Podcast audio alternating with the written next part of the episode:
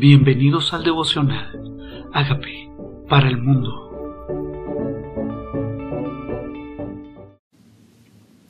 Números capítulo 25.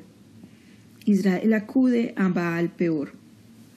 Moraba Israel en Sittim y el pueblo empezó a fornicar con las hijas de Moab, las cuales invitaban al pueblo a los sacrificios de sus dioses, y el pueblo comió y se inclinó a sus dioses. ¿Qué empezó a pasar? Israel moraba ahí, en un lugar donde también vivían las hijas de Moab. O sea, aquí empezó un problema. Los moabitas no creían en el mismo Dios de Israel. Los moabitas adoraban a Baal peor. ¿Quién era Baal peor? Era un dios al que ellos adoraban. Obviamente no hay dios sino nuestro Dios. Pero ellos le ofrecían sacrificios ellos lo adoraban a él, para ellos era el Dios de las cosechas, era el Dios de la provisión. Inclinó su, oído, el corazón del pueblo de Israel, a sus dioses. O sea, ni siquiera era solo uno, sino que tenían dioses y hacían sacrificios a esos dioses. Fornicaban, o sea, que tenían relaciones sexuales sin casarse con mujeres de esa nación.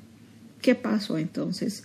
Así acudió el pueblo a Baal peor y el furor de Jehová se encendió contra Israel y Jehová dijo a Moisés que no le gustaba al Señor la idolatría, estaban creyendo en otros dioses, la fornicación, los sacrificios a esos dioses. Dice, toma ahora, le dice Dios a Moisés, a los príncipes del pueblo y ahórcalos ante Jehová, antes del delante del sol, y al ardor de la ira de Jehová se apartará de Israel. Eh, ¿qué estaba pasando? Que los príncipes no estaban deteniendo ese pecado. Los príncipes aquí no mandó a ahorcar a los, a los más pequeños, mandó a ahorcar a los líderes, a los que estaban permitiendo, a los príncipes que estaban permitiendo ese pecado en el pueblo, a los que se les había delegado la autoridad, a esos. Dijo, ahórcalos en presencia del pueblo, que cuando se levanten, ¿verdad? En la mañana, dice la ira de Jehová, el ardor de la ira de Jehová se apartará de Israel. Hay una diferencia entre el Antiguo Testamento y el Nuevo Testamento. Nosotros podemos arrepentirnos si tenemos un mediador por nuestro pecado que es Jesucristo. Aquí no habla de que ellos se hubieran arrepentido. Ellos estaban haciendo lo malo ante los ojos del Señor. Éxodo 24 dice que no nos inclinamos delante de otros dioses. No tendrá dioses ajenos delante de mí, dice el Señor. Entonces Moisés dijo a los jueces de Israel, matad cada uno de ellos de los vuestros que se ha juntado con Baal peor. O sea, ya no eran solamente los príncipes, sino todos los que se habían juntado a esos dioses, a Baal peor. ¿Cuántos iban? ¿Cuántos eran los que se habían juntado? Dice, y aquí un varón de los hijos de Israel vino y trajo una madianita a sus hermanos, a ojos de Moisés y de toda la congregación de los hijos de Israel mientras lloraban ellos a la puerta del tabernáculo de reunión.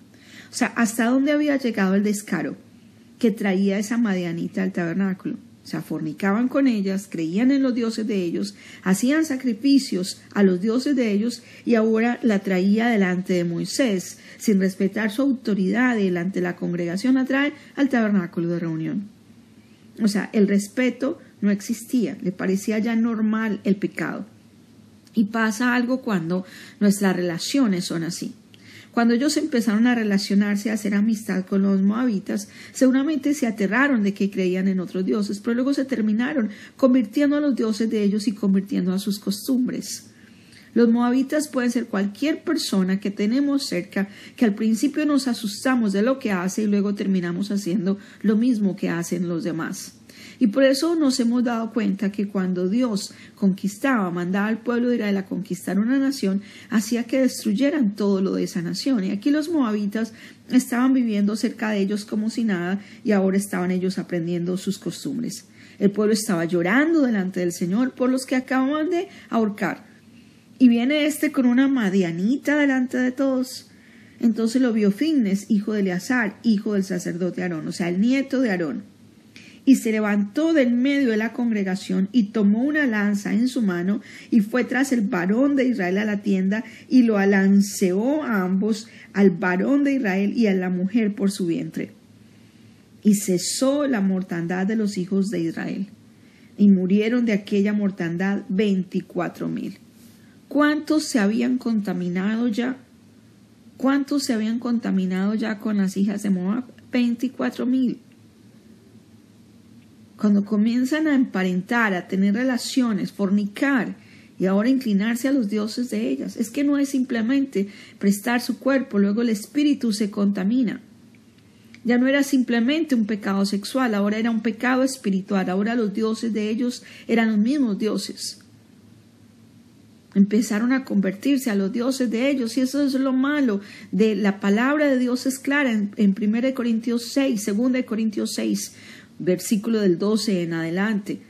Dice huir de la fornicación. Pero también habla en el versículo 20 Dice, no os unáis en yugo desigual con los incrédulos, porque qué compañerismo tiene la luz con las tinieblas, que comparte el templo de Dios con los ídolos y que concorda Cristo con Belial. Y él dice, huid en medio de ellos, y yo os santificaré, yo seré por vosotros Dios, y ustedes serán mi pueblo. Y aquí está el Señor recomendándonos en el Nuevo Testamento, diciéndonos, no, no te parientes, no tengas un yugo desigual con alguien que no cree en mí. ¿Por qué lo advierte Dios? Porque vas a terminar convirtiéndote a lo que Dios no quiere te conviertas. Hay 24 mil que ya han muerto. Entonces Jehová habló a Moisés diciendo, Fines, hijo de Eleazar, hijo del sacerdote Aarón, ha hecho apartar mi furor de los hijos de Israel, llevando el celo entre ellos por los cuales yo no los he consumido en mi celo a los hijos de Israel. O sea, este hombre detuvo con su urgencia de detener este pecado en frente de los demás, hizo que el ardor de la ira de Jehová se apartara del pueblo de Israel. Ahora nosotros no necesitamos a Eleazar, ahora nosotros tenemos a Jesucristo. Ya no necesitamos a Fines, hijo de Eleazar. Fines, hijo de Eleazar, hizo, hizo una muerte que detuvo, mostró celo por respeto por la palabra de Dios celo y respeto por la presencia de Dios. Nosotros hoy solo necesitamos a Jesucristo, que hizo el sacrificio, la muerte por el pecado. Romanos 6:23 decía, la paga del pecado es muerte. La paga del pecado es muerte. O sea, ellos morían por su pecado. Pero ahora en el Nuevo Testamento dice, la dádiva de Dios es vida eterna en Cristo Jesús, Señor nuestro. La única opción para el pecado era la muerte. Y Jesucristo muere en nuestro lugar. Él es la propiciación por nuestro pecado y no solo los nuestros, sino los de todo el mundo. Pero en ese momento la única manera de era a través de la muerte. Por tanto, dile, si aquí yo establezco mi pacto de paz con él. ¿Con quién? Con Fines, que había mostrado celo. Y tendrá él y su descendencia después de él el pacto del sacerdocio perpetuo, por cuanto tuvo celo por su Dios e hizo expiación por los hijos de Israel. ¿Cuál es tu actitud? Tal vez ya no tenemos que hacer lo que hizo Fines ya la paga el pecado no es muerte, pero tenemos celo.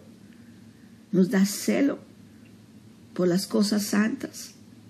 Nos da celo en el tabernáculo de lo que se está haciendo incorrecto. Permitimos nosotros ciertos pecados sin confrontarlos. Permitimos que la gente siga en fornicación, en idolatría, sin enseñarles. Porque aquí dice, tuvo celo, por cuanto tuvo celo, hizo expiación por el pueblo de Israel. Dice, dice, y el nombre del varón que fue muerto con la Madianita era Simbre, hijo de Salú, jefe de la familia de la tribu de Simeón. Y el nombre de la mujer Madianita muerta era Cosbi, hija de Sur, príncipe, príncipe de pueblos, padre de familia en Madián.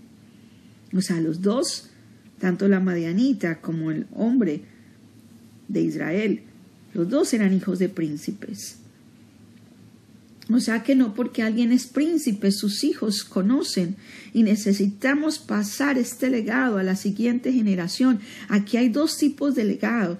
El legado de Aarón, que su nieto tenía celo por Dios, y el legado de este príncipe que no le enseñó a sus siguientes generaciones la importancia de tener un solo Dios, de honrar solo a Dios, de no hacer sacrificios a los ídolos. Y es tiempo de que nuestras generaciones conozcan que a los ídolos no se les sacrifica, que solo tenemos un Dios y que la fornicación no le agrada a Él. Debemos enseñarlo. La tercera generación de Aarón estaba siendo obediente, pero la generación de este príncipe no estaba siendo obediente, el príncipe Simeón. Y Jehová habló a Moisés diciendo, hostigad a los madianitas y heridlos, por cuanto ellos os afligieron a vosotros con sus árbides, que os han engañado, tocante a Valpeor.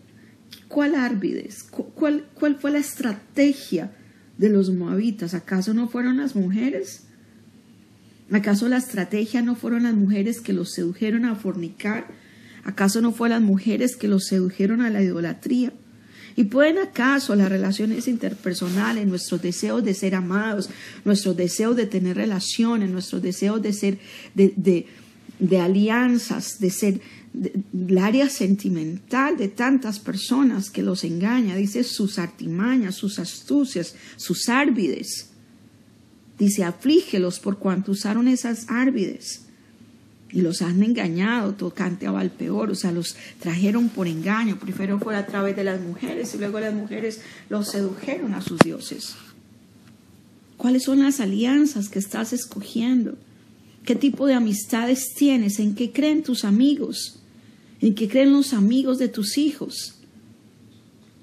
¿Te has puesto a pensar en eso? ¿Por qué no oramos específicamente por eso? que Dios los rodee las personas correctas y que los guarde de las artimañas del enemigo. Y que nosotros enseñemos a nuestras generaciones lo correcto y lo incorrecto, lo puro y lo impuro, lo limpio y lo no limpio. Ya habían muerto 24 mil. Hasta que alguien tuvo celo. Tal vez nosotros no tenemos celo. Tal vez nos empezamos a, a conformar a este siglo y la palabra de Dios dice, no os conforméis a este siglo, sino transformaos por medio de la renovación de vuestro entendimiento, para que podáis comprobar cuál es la buena voluntad de Dios, agradable y perfecta. Y tenemos que dar gracias a Dios por Jesucristo, que es la propiciación por nuestro pecado. Estás ligado estás con vínculos, estás casado con alguien en yugo desigual. Dice, no procures en separarte, más bien, ¿qué sabes tu mujer si quizás harás salvo a tu marido? Dice 1 Corintios capítulo 7, del 32 en adelante. O qué sabes tu marido si quizás harás salvo a tu mujer. Pero si estás soltero, si aún no te has casado, obedece no te unas en yugo desigual con un incrédulo. ¿Qué compañerismo tiene la luz con las tinieblas? que parte el creyente con el incrédulo, que concorda Cristo con Belial. Dice, apártate de ellos, dice el Señor, y yo seré tu Dios, y tú serás mi pueblo. Padre, gracias por revelarnos tu palabra, que eres un Dios celoso Eres un Dios celoso, tú no quieres que adoremos otros dioses, tú no quieres que nuestro corazón se incline a lo que no es de ti. Y esa palabra tuya, tú eres nuestro único Dios, tú eres nuestro Señor, tú eres nuestro Salvador. No hay Dios fuera de ti. Tú eres Rey de Reyes, Señor de Señores, Dios de Dioses. Guardemos en nuestro corazón de no inclinarnos a la idolatría. Guardemos nuestro cuerpo de no inclinarnos a la fornicación Guardemos nuestras generaciones que conozcan la verdad. Señor, perdónanos, perdónanos. No hemos sido celosos con tu palabra, con lo que tú nos has enseñado. Perdónanos si nos hemos contaminado nuestros oídos y nuestro corazón a lo que los demás hacen, a los moabitas que tenemos a nuestro alrededor. Señor, tal vez los moabitas modernos son otras cosas, otras tendencias, otras culturas que tal vez se han apoderado de nosotros y, y hay algunos que creen en Dios y creen en nueva era, creen en Dios y tienen ídolos, creen en Dios y tienen agüeros y las costumbres de los moabitas modernos se han impregnado en, el, en tu pueblo, en tus hijos. Límpianos hoy de maldad, límpianos hoy de contaminación. Límpianos hoy de influencias culturales que están impidiendo que nosotros te honremos con nuestro corazón y con nuestra alma. Y gracias Dios por revelarnos hoy tu palabra y por el mediador que tenemos a Jesucristo el justo, que es nuestra propiciación por nuestros pecados. Gracias Cristo Jesús, porque aunque la paga del pecado es muerte, no morimos nosotros, sino tú moriste en nuestro lugar Queremos darte gracias por ese sacrificio en la cruz. Dile, Señor Jesucristo, yo te necesito. Reconozco que tú moriste por mis pecados. Te invito a que entres a mi vida como Señor y Salvador y hagas de mí la persona sana y libre que tú quieres que yo sea. Gracias por entrar a mi vida.